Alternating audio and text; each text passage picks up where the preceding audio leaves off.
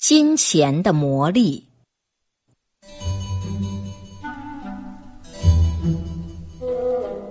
我等候着，一直等他把手头的事办完，他才领着我到后面的一个房间去，取出一堆人家不肯要的衣服，选了一套最蹩脚的给我。我把它穿上，衣服并不合身，而且一点儿也不好看，但它是新的。我很想把它买下来，便没有挑剔，只是颇为胆怯的说道：“请你们通融通融，让我过几天再来付钱吧。我身边没有带着零钱哩。”那个家伙摆出一副非常刻薄的嘴脸，说道：“啊，是吗？哼。”当然，我也料到了你没有带零钱。我看，像你这样的阔人是只会带大票子的。这可叫我冒火了。于是我就说：“朋友，你对一个陌生人可别单凭他的穿着来判断他的身份吧。这套衣服的钱，我完全出得起。”我不过是不愿意叫你们为难，怕你们换不开一张大钞票罢了。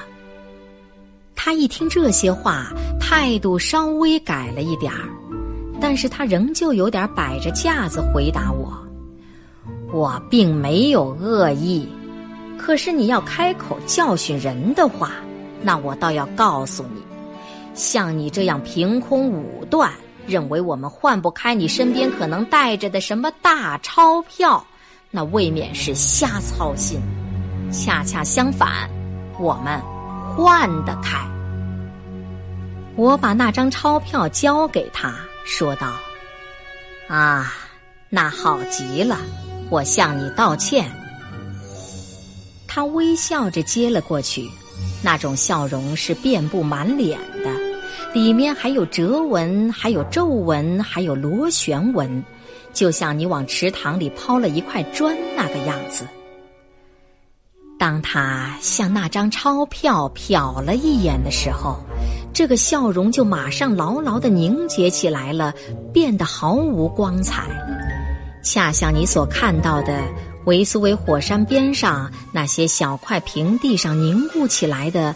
波状的、满是蛆虫似的，一片一片的熔岩一般。我从来没有看见过谁的笑容陷入这样的窘况。老板赶紧跑过来看看是怎么回事儿，他兴致勃勃地问道：“喂，怎么回事儿？出了什么岔子吗？”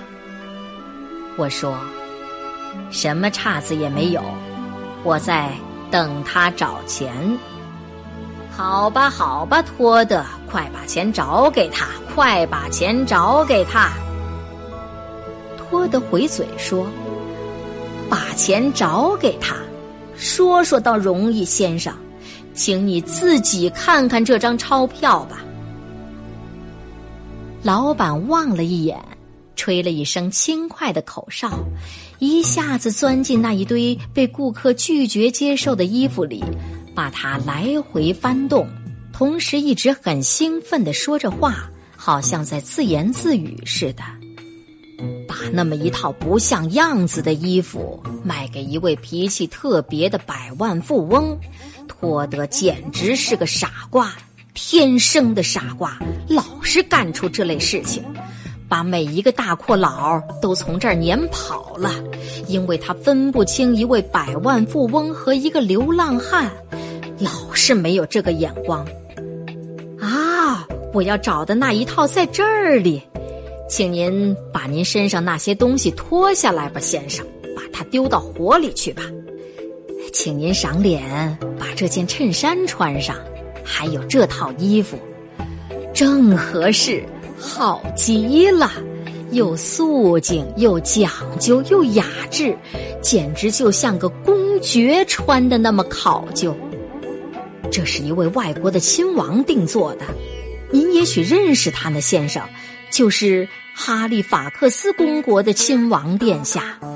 因为他母亲病得快死了，他只好把这套衣服放在我们这儿，另外做了一套丧服去。可是后来他母亲并没有死，不过那都没有问题。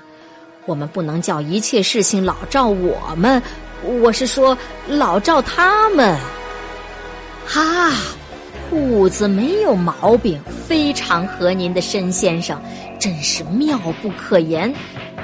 再穿上背心儿，啊哈，又很合适。再穿上上衣，我的天，您瞧吧，真是十全十美，全身都好。我一辈子还没有缝过这么得意的衣服呢。我也表示了满意。您说的很对，先生，您说的很对。这可以暂时对付着穿一穿，您等着瞧，我们照您自己的尺寸做出来的衣服是什么样子吧。委托的，把本子和笔拿来，快写。腿长三十二。我还没有来得及插上一句嘴，他已经把我的尺寸量好了，并且吩咐赶制晚礼服、便装、衬衫以及其他一切。后来我有了插嘴的机会，我就说：“可是老兄，我可不能定做这些衣服呀，除非你能无限期的等我付钱，要不然你能换开这张钞票也行。无限期这几个字还不够劲儿，先生还不够劲儿，您得说永远永远，那才对哩，先生。”托德，快把这批订货赶出来，送到这位先生公馆里去，千万别耽误。让那些小主顾们等一等吧，把这位先生的住址写下来。过天我快搬家了，我随后再来把新住址给你们留下吧。您说的很对，先生，您说的很对。您请稍等一会儿，我送您出去，先生。好吧，再见，先生，再见。